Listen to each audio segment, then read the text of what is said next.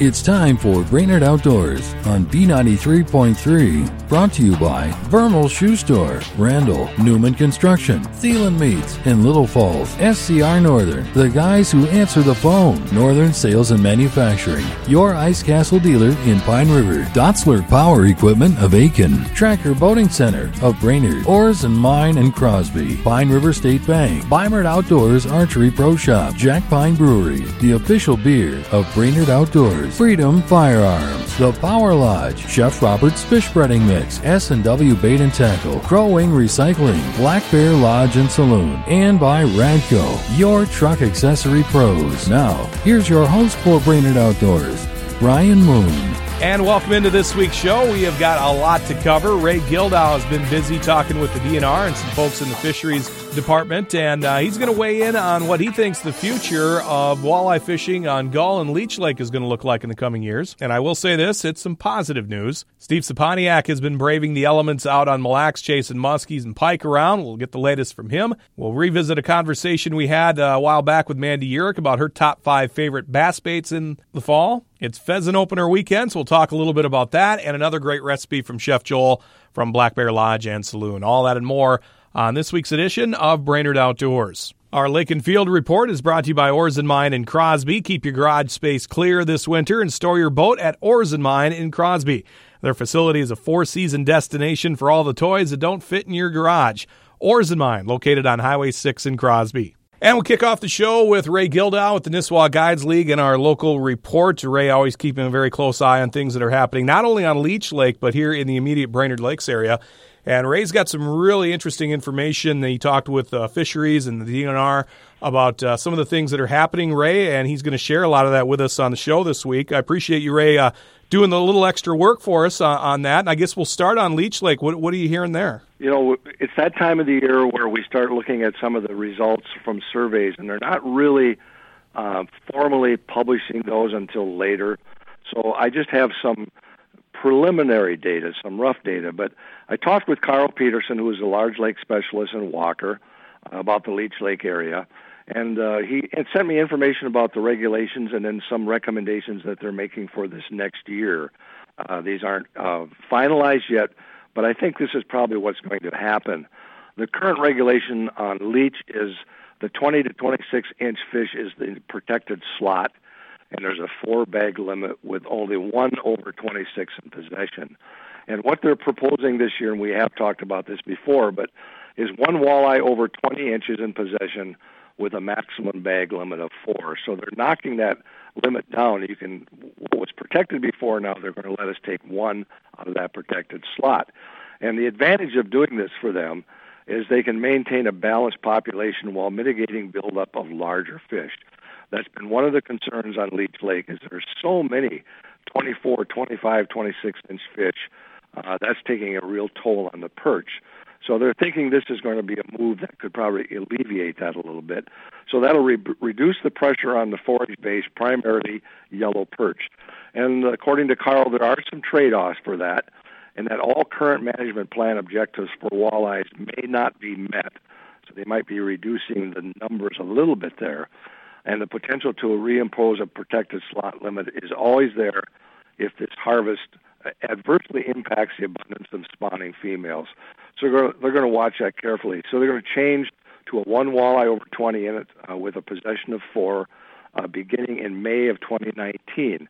And again, if the population metrics deviate from the management plan too much, they might have to go back and put that into protect, protection again. And just some of the, the data collection and analysis from this year, Carl said, is not complete, but there is some preliminary information that they're getting a look at. The biomass, that's the pounds per acre of mature female walleyes, has exceeded the management objective plan range in six of the last seven years. And the walleye size structure shows a number of younger year class, that twenty seventeen and twenty sixteen in the lake, that can replace harvested fish. So they think if they, we start harvesting some of those fish over twenty, there's a good group of year classes coming up behind that that will help. And the fall gill net rates for walleyes have been within or above their management goals for twelve consecutive years now. And the walleye condition, which is the relative plumpness of the fish, has been at or below the lower management plan. and uh, objective since two thousand eight, I guess that is. So the walleye uh, biomass has steadily increased since two thousand six, which is also a good thing.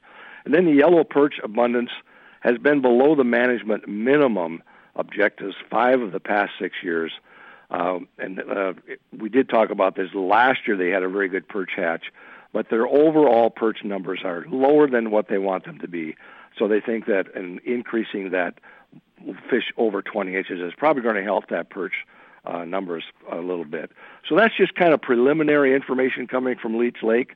And uh, it looks like in May we're probably going to have some new regulations play- in place there that will allow us to keep at least one fish over twenty inches. Then I uh, visited uh, through emails with Mark Bacigalupi, who is the fisheries manager uh, for the Brainerd Lakes area.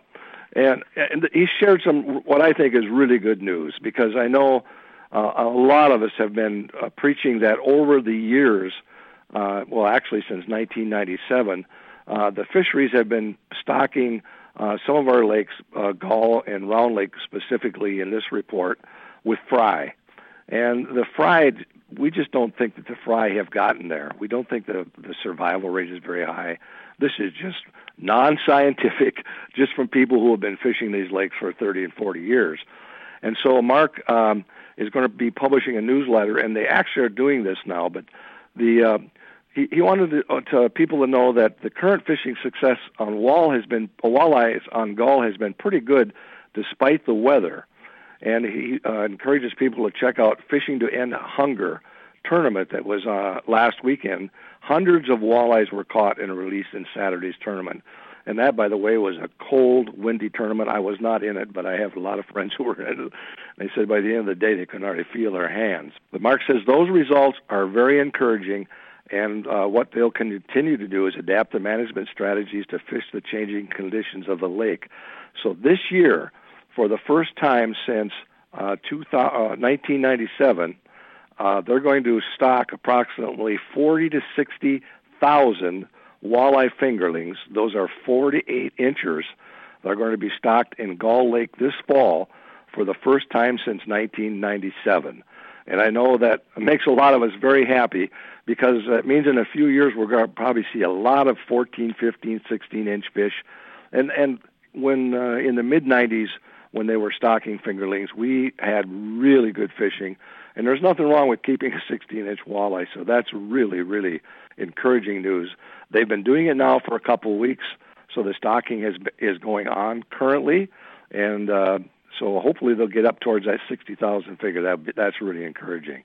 And they're also looking at Round Lake, uh, because Round Lake, this, the uh, fry survival is also pretty poor.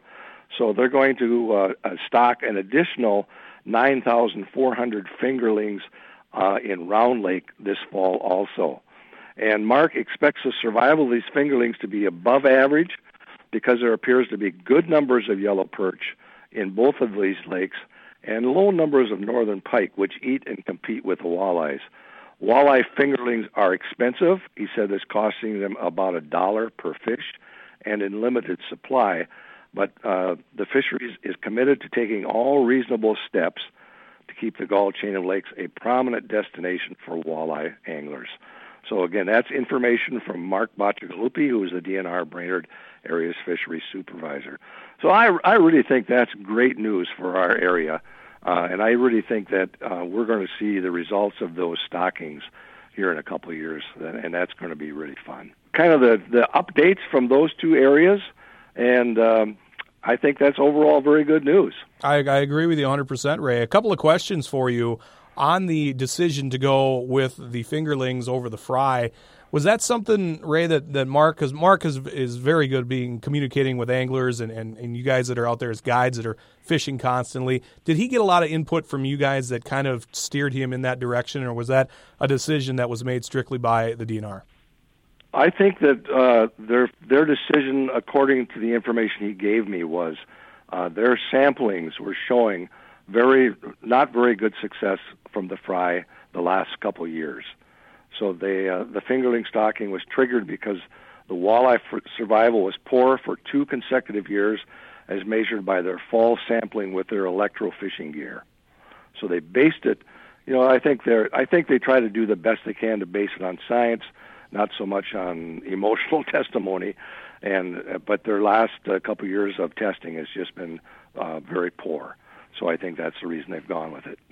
Plus, we we know there's really good uh, perch populations in Gull and Round Lake both, and also a very good populations of shiners. So I think they just think the forage base can can handle it. And one last thing, any uh, the information you got on Leech, you spent a lot of time up there too. Anything there that surprised you, Ray, or is it kind of what you thought? Well, I think the thing that most of it, most anglers, most uh, guides feel is that, you know, the the numbers are reportedly high, but we haven't had real high success over the summer. It's gotten a little better in places this fall. But again, that could be because there's a great forage base of tulipies. Uh, the perch numbers are good from the last two years, last year anyway, and uh, a lot of sm- a lot of real good walleye hatches too. And walleyes do feed on walleyes, so uh, it, that could be why it's just been a tough bite for us, because there's a, a lot of forage base there. And I know over the years we've seen that happen on Mille Lacs in the heydays. Um, I think it was ninety-one or ninety. Everybody called it the Dead Sea. They thought there was something wrong with it. In ninety-two, the lake exploded. And and it was just that there was a huge forage basin that year before, and then once that got thinned down, then the fishing got really good. So if there's a lot of bait down there, you know, we're just one more thing dangling around now. So some good stuff. Ray Gildow with the Nisswa Guides League. You can check him out at ray gildow dot com. He's all over social media as well. We're going to basically give Ray the rest of the fall and the winter off, and he will rejoin us, I hope, next spring, Ray. Uh, thanks for all of the work you've done this past spring and summer uh, for the show. I really, really appreciate it. Always coming to the table with some great information and uh, kind of going out with a bang with this last uh, go-around. We appreciate it. Thank you very much, and uh, hopefully we get at least another week or so of good fishing in. Let's hope so. I mean, we haven't had much of a fall, Ray, so... No, we haven't, not yet. Anyway, so... Well, thanks a lot, Brian. I've enjoyed it. You bet. Well, take it easy, Ray. We'll talk to you soon. All right, thanks. All right, when we come back, Steve Siponiak has been braving the elements out on Mille Lacs, going after muskie and pike. We'll see how he's been doing, and we'll revisit a conversation we had with Mandy Urick about her top five favorite fall bass baits. When we come back to Brainerd Outdoors on B ninety-three point three.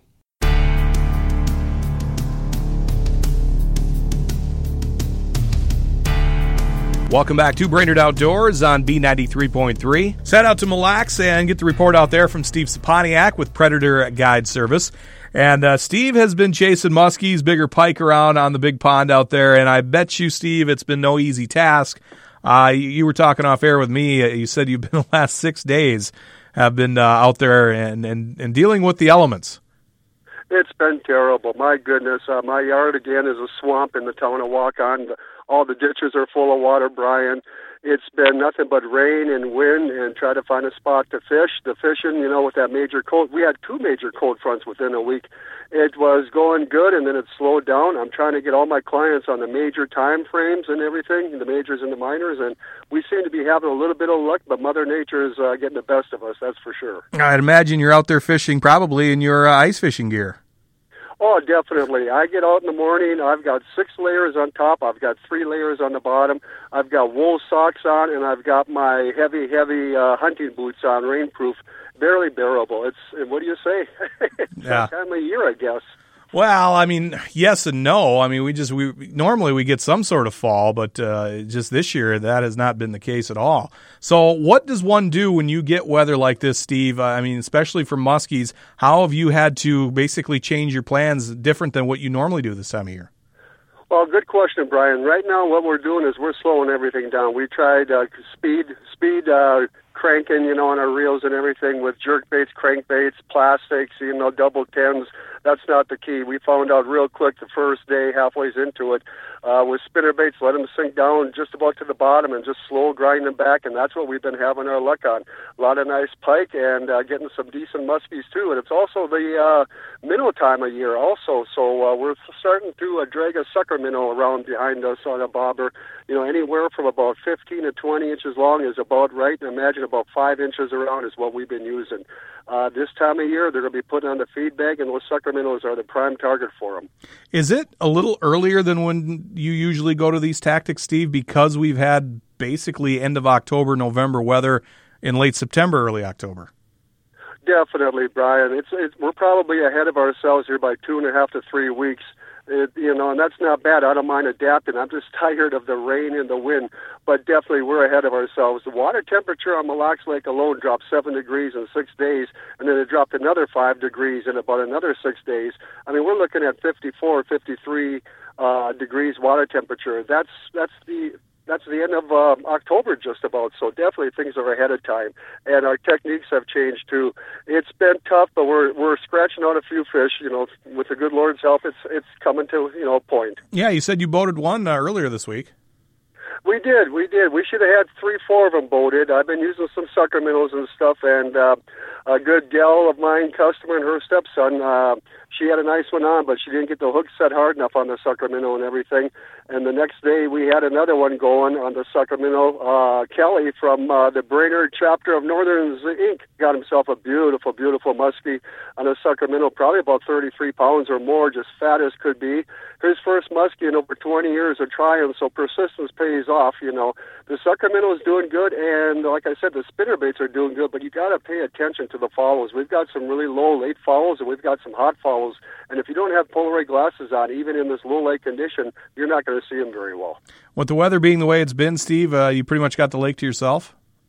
Pretty much. It's a little lonely out there besides my clients, you know. Another thing that's really scary, Brian, is the uh, Mille Lacs Sheriff Department took all the buoys out a few weeks ago on Mille Lacs Lake, and that just makes it scary. Yes, I got my G P S with all the rock reefs, you know, put into my G P S, but still, you know, I'm approaching them a lot further away, taking my time instead of rushing up to them, knowing exactly where they are. So when you go out there for uh, daytime musky fishing and nighttime musky fishing, which is coming up for the diehard musky fishermen, including myself, be careful out there on Mille Lacs Lake, especially if you're by Cove Bay.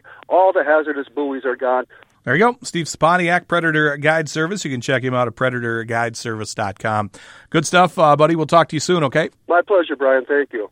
Mandy Urick joins us now in studio. So one of the things I wanted to talk to you about this week, Mandy, and we've talked about this before when anglers, maybe they're, they're, they don't fish a lot and they walk into a store and they see this, this wall of baits, bass baits and stuff, and they go, what do I? The fall, we wanted to touch on five different ones that you like to throw this time of year. Correct. The fish are going to start schooling, and when they school, they're going to school big, which is awesome. So you got to find the schools, right? So for baits, I like throwing a really big spinnerbait this time of year, like a half even to a three-quarter ounce spinnerbait. I like to change it up. I want a gold and a silver um, on there, and then some kind of trailer. White, chartreuse green, you can't go wrong. But with those big baits, I like to cast them out, and I actually let them sink, depending on how deep the water. I'll count maybe to five, and then I'll jerk it really hard, and then I'll start my retrieve. You'll be shocked at how many times when you make that initial jerk that you get a reaction bite off of it just from there. So that's a good bait to to find the schools, and even when you do get on the schools, if there's if they're active, then they're going to want to keep chomping it. As the water temp drops, just like in the spring, though, you got to slow down that retrieve a little bit, but go with the bigger baits. So good one, spinnerbait. Second one, swim bait. I like a four-inch swim bait. Um, you can play with the colors depending on water clarity. And same thing, just casting it out, bringing it back, slower retrieve. You can throw it pretty much everywhere, so it's a nice bait. The jerk bait. Everybody's like, oh, that's a walleye bait. You know, no, it's a phenomenal, phenomenal bass bait. And the colder the water gets, the slower the retrieve that you're going to want to do. You know, jerk it a few times, reel it in, jerk it. And here's a, a tip. If they're hitting that back hook, it, just the back hook, you got to slow down that retrieve even more. That means it's a super finicky bite. Um, if they're crushing it, you're doing everything perfect. Um, crankbaits. Rattle trap, rattle trap, rattle trap. It's rattle trap season, and I love it. Um, there, there again, uh, find some veg. Like we were talking about earlier, as the fall starts, that veg is going to start to die off. That's where those fish are right now. So you can find good clumps of coontail or cabbage. I'd be ripping that rattle trap through it over the top. Same thing with the spinnerbait or the jerk bait. It's a really good bait. And the last one, big jigs, baby. Big jigs. And I mean half ounce to three-quarter ounce jigs, uh, big trailers on, big packas. Obviously, you're going to be throwing in a little bit deeper water. You can't go wrong with blue black. Blue black in the fall in deeper water is your go-to, especially in the morning. Um, those fish are going to be deeper and moving up gradually during the day as the water temp warms up. So I would say in the mornings, I like to find deeper water that's directly adjacent to a shallower flat. So if you can sit on a spot that is, you know, twenty feet of water, you're pitching up to seventeen feet. and then it breaks, you know, maybe into a six-foot flat beyond that, that's where you, where you need to go, and you need to, throughout the day, move up when those fish move up into those shallows water as the water temp rises. Okay, so one, two, three, four, five, no frogs. You can still frog. I know, I know. Shh, I don't want to give all my secrets away. You know, we, we talk about, as the water temp drops right now, absolutely throw the heck out of that frog and that buzz bait, even spooks. Like, people think of spooks as only summertime baits as long as well as frogs, and they're not. We can still throw them. When the water temp starts dipping, though, into, like, the mid to low sixties, it's time to put that frog away, because those fish are probably moving out of those shallower waters anyways to deeper waters, unless they can move back up and down where there's a shelf system. That's Mandy Urick, our bass aficionado, very accomplished tournament angler here in the Brainerd Lakes area. You can check Mandy out all over Facebook, Instagram, uh, and she's a contributor here on the show quite a bit. And we'll have more of Brainerd Outdoors after this on B ninety-three point three.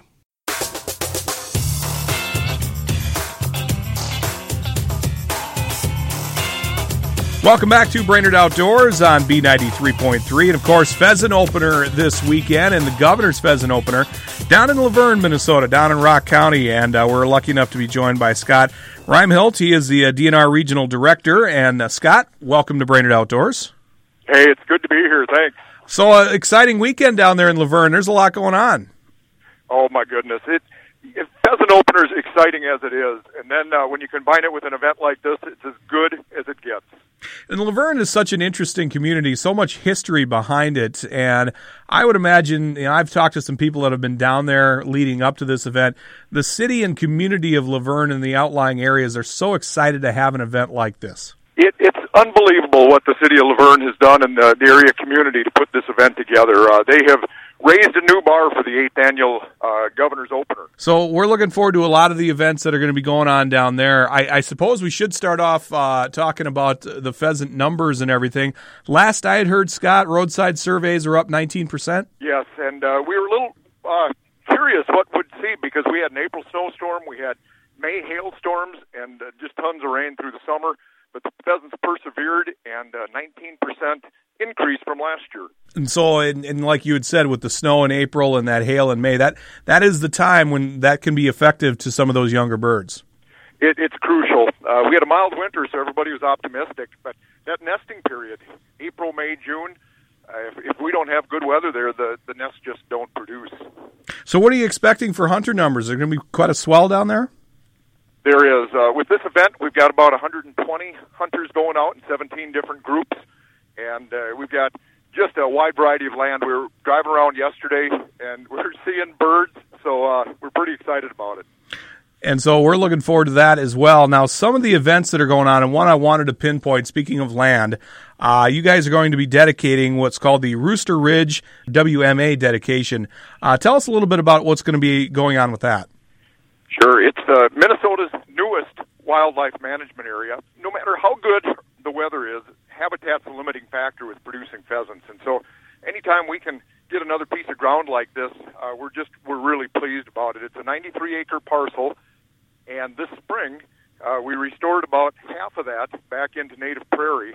And we're going to celebrate the fact that it's part of the W M A system. And a lot went into this. There's a lot of people that, that actually helped out getting this whole thing going. I, I can't even estimate the number. I mean, the committee was probably about twenty-five people, but then beyond that, all the volunteers. Uh, we've got uh, the local trap clubs. We've got high school band. I mean, literally hundreds of people working together to pull off this weekend event. And so that'll be something that's taking place over the weekend, and, and I would imagine, too, with the D N R, you guys had a, a real big hand in this as well. It, it's a partnership. Uh, we work with uh, the Department of Natural Resources, Explore Minnesota Tourism, and then the local host community. We each bring something to the table, and uh, together we're pulling off a good event this year. And how big of a piece of land are we talking about here, Scott? Uh, for the dedication, we're at ninety-three acres. Uh, as far as uh, the the hunting event kind of thing, uh, we've got about twenty-five hundred acres lined up, and landowners have allowed us to use their private land for the hunt, and that way we don't displace hunters coming into the area from using public land. So there is something that we're definitely looking forward to. Uh, it's going to be a big event down there in Laverne. Um, in addition to the pheasant hunting down there, there's a lot of other things that people, that maybe pheasant hunting isn't their thing, but the community of Laverne, there's so many other things going on and other things that people can take part in. There, there definitely is. And it, everything from uh, Jim Brandenburg, the famous outdoor photographer, he's got a, a museum and studio here. We've got uh, Blue Mountain State Park with uh, the state's largest Uh, conservation herd of bison. Uh, we've got a military museum. Uh, it just it goes on and on. For those maybe, Scott, that aren't familiar, when we keep mentioning Laverne, you know, where is it? Where is it? Its proximity, it's way down there in the southwestern part of Minnesota. We are tucked way down in the southwest corner. It's in Rock County, uh, right between Worthington and Sioux Falls, uh, right along the interstate. Invite the public to come down and uh, participate in things this weekend. Uh, we've just we've got so many different things. Some are invitation only, but we've got uh, just a handful of events that anybody can attend, and it's going to be great weather and just a whole lot of fun. Yeah, so check it out. The community of Laverne, Minnesota, about uh, population, I want to say close to about five thousand, right?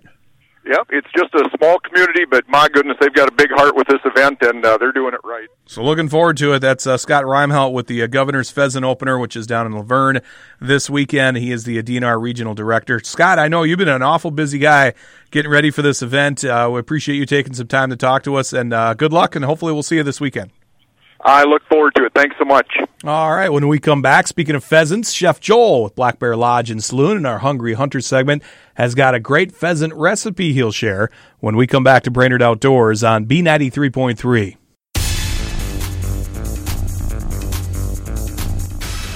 Time for our Hungry Hunter segment here on Brainerd Outdoors. As always, we bring in Chef Joel, Black Bear Lodge and Saloon in Baxter. Very interesting recipe this week, Joel. We go with pheasant pot pie. So we're going to start off with a pound of pheasant, diced up. You have some onions, celery, carrots. We'll start cooking that off in a saucepan over a medium heat and a little bit of butter. Just start cooking that down. Let the carrots uh, get to about a nice tender, nice tender form. Add in some peas, garlic, thyme, and fresh parsley. Let that cook a little bit. And then we'll stir in the flour. Let that cook. Another one or two minutes. We don't want to burn the flour. We want to get a little, just a little caramelization going on it. Add in some chicken broth and a little bit of milk. Bring that up to a boil and let that sauce kind of thicken together. We want to get that nice creamy pot pie-ness going on. We're just going to pour that into a couple of uh, already unbaked pie, pie crust. Kind of went the easier out on this one. I don't, sure. I don't feel like rolling out pie crust. So we'll go with the uh, already made pie crust. Pour it in there. Put the pie crust top on, on the top. Pinch the sides. Seal it in. Cut off any extra dough. And uh, pop it in the oven, preheated oven, four twenty-five degrees, you know, thirty, thirty-five minutes till it's nice and golden brown on top. We got a good pot pie. And by all means, if somebody wanted to make their own pie crust, they could, I would imagine. Yeah, definitely. I'm I'm just not the uh, pie crust making guy. I'm one hundred percent so with you right there. Uh, very obvious question here, Joel. If somebody didn't have pheasant, uh, I'm sure you could substitute anything. Any, any kind of game bird would be awesome in here. You know, you could even go with the classic route of chicken. Sure. There you go. Well, if you want to give it a try, pretty simple recipe this week. It sounds awesome, though. Uh, pheasant pot pie. Head to our website, Brainerd Outdoors Radio dot com. Click on the recipes tab. A whole bunch of recipes for you to check out, including this one. Chef Joel, Black Bear Lodge and Saloon. Thanks, Joel. Thank you, Brian. And that will wrap up our show for this week. Don't forget, you can catch Brainerd Outdoors each and every Saturday morning just after seven, Sunday evenings at seven, and Monday mornings at five. You can stream the show live if you're away from your radio or out of town. Uh, just go to Brainerd Outdoors Radio dot com. Click on the Listen Live tab.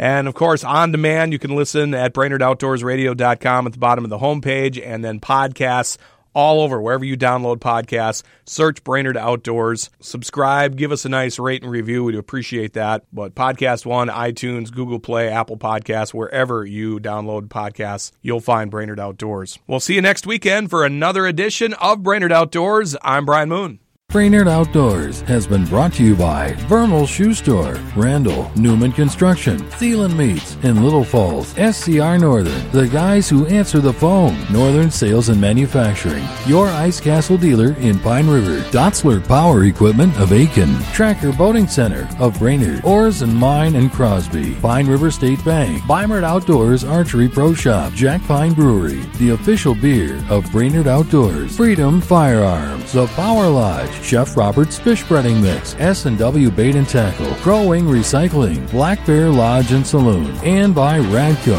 your truck accessory pros. Join Brian Moon just after seven Saturday mornings, Sunday evening at seven, and Monday mornings at five for another edition of Brainerd Outdoors right here on B ninety-three point three.